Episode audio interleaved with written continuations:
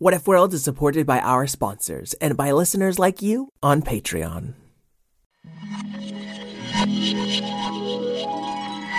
What if kittens played the glockenspiel? What if unicorns were real? What if you could fly or travel back in time? We welcome you to What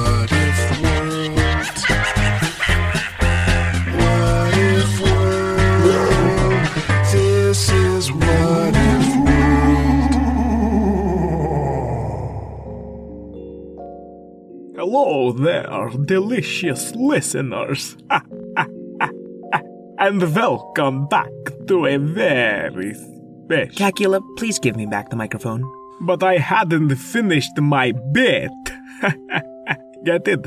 A bit like. Like a vampire bite? Yes, I was going to work that in somehow. I believe you, Cacula, but this is where I talk to the folks at home before the story starts. Well then, why did you come to What If World before starting your story? That's a good question, Wendiana. Well, it's our 50th episode. 50. And you haven't been cancelled yet? Very funny, Cacula. I. You should all be nicer to Mr. Eric. None of us would exist without him. Petey, that is so nice of you to say, but it's still an interruption. That's right, you are all. Interruption, intersmuption. Uh oh. I think his blood is up. Okay, please quiet down. Folks at home, we're by this campfire in What If World in order to tell a few spooky stories as part of our 50th episode. Well, you know, you actually showed up in What If World's past. Wait, really? Oh, I meant to be in the present. Then how's Cacula here? I'm a vampire. I can live forever as long as I am not exposed to even the tiniest ray of sunlight. Okay, and what about Petey the Pirate? Funny story. I'm Petey the Pirate's great great grandfather, Petey the Pirate. Oh, so is he Petey the Pirate the Fifth or something? Pirates aren't that good at counting. Okay, well, I'll just have to do this story in the past, I suppose. Let's get started with our first question. Hi, my name is Amelia. I'm four years old and we're playing with my sister. My what if question is what if a campfire talked? Okay, so that was Amelia. She's four years old. She loves playing with her sister, and her question is, what if a campfire talks? Thank you. We love your show. Bye. Hi. Cool question, Amelia. I've never heard that one before. What if Campfires can talk. Ooh, hey, I've been waiting for someone to ask that question nigh on ten minutes ago when I was lit. Wow, that was quick. You're in what if world, son. What if questions happen real quick? Well, not all that quick. Amelia also said she liked playing with her sister, but I don't see any. Wendy, it's me, Anna. We're having some problems in the present. I thought maybe you could help us with them. Folks at home, you see, Wendy Anna Joan split into three of herself, and they're kind of like sisters. There's Wendy in the past, Anna in the present, and Joan in the future. That's awfully confusing. Of course, my brain's made of fire, so it might not work that well. Campfire, I'm glad that you're here, but we need to focus on the problem at hand. Yar, tell us, Anna, what be this problem with the present? We would like to know, especially if it's kind of silly. That way I'll have over a hundred years to write a good joke about it. Then I get to the present. If we let this problem continue, the present's gonna be no laughing matter. We'll see about that. Shush! Cacula, Where's my hat? Oh, yeah, it burned off 'cause I'm fired. Whoa, whoa, everybody! Quiet down. This is getting to be a crowded campfire. Oh, okay. Fine. Sorry. Okay, Anna. What's happening in the present?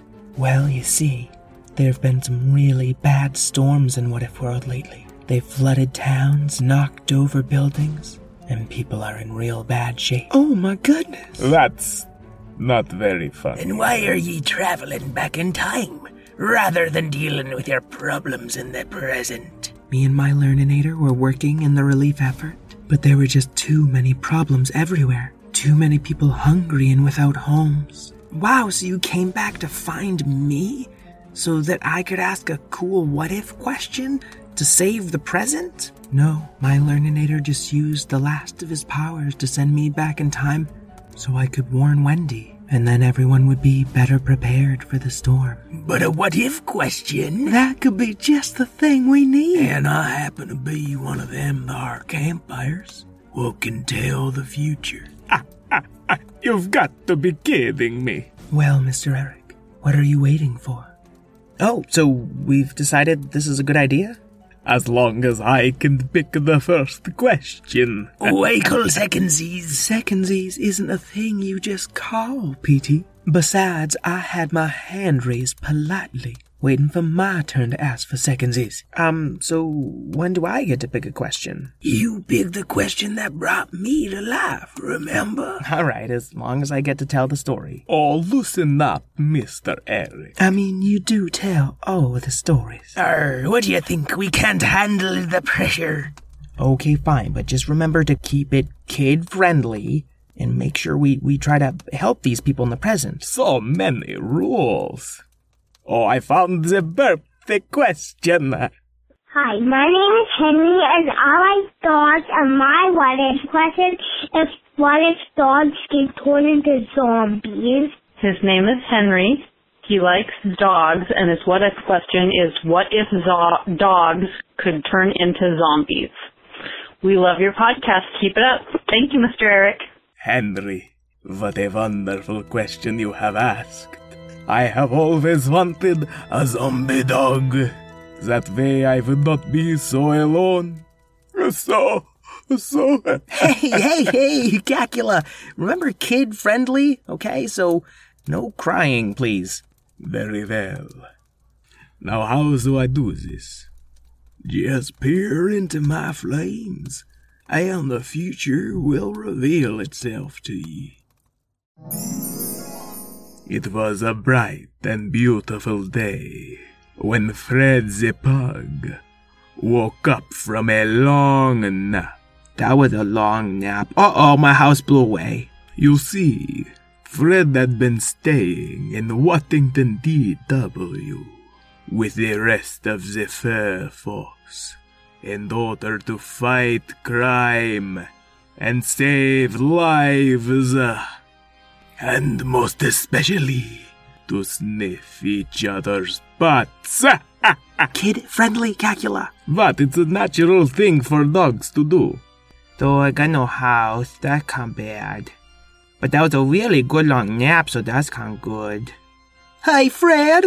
said Howdy Pooch, a wickedly fluffy golden retriever. You got a big piece of wood sticking out of you. Oh no, that's a big piece of wood. I don't think doggies can live with big pieces of wood sticking out of them. The pain was so excruciating. Um, Cacula. I mean, fortunately for Fred, Patty Pan, the green flying schnauzer, was there in an instant with the fairy dust. Fairy dust can heal little scrapes and bruises, but the only way to save you from this is to turn me into a zombie. I know. Go ahead with it. Oh, are you sure? Don't do it, Fred! What if you're stuck a zombie forever? I mean, I already pretty old dog, and I always think pretty bad. I don't think I'm gonna notice much difference. So the flying puppy sprinkles the fairy dust upon Fred the dog, and the lightning snaps, and the thunder cracks, and uprises the pug from the dead. Ixnay on the Ed Day? I from the wounded very badly by a big stick. Oh, I a zombie now. Don't you mean brains, brains, brains, brains? No, I don't speak zombie yet. Well, we should really get this stick out of you. Why would you want to do that? And Fred the dog chewed on the stick that stuck out from him, and it was delicious. I like to eat sticks. I don't just run with them in my mouth. I actually want to crunch them up and eat them. That's my whole thing. So you're like a, a stick zombie? No, I, I doggy zombie, and doggy zombies like stick wings the most. The storm was finally ending, but the relief efforts would take many moons. Full moons, crescent moons, spooky red moons that make the werewolves howl in the night. Hey guys, uh, now we're getting a little off track, so why don't we just go start saving people? I pulled six people from that rubble while he was talking about them moons. And new moons when the sky is pitch black and it's dark enough for you to go to open mic night to try out your new jokes. Then no one can see you. I caught about six dozen wounded birds falling from the sky while he was talking about open mic night, whatever that is.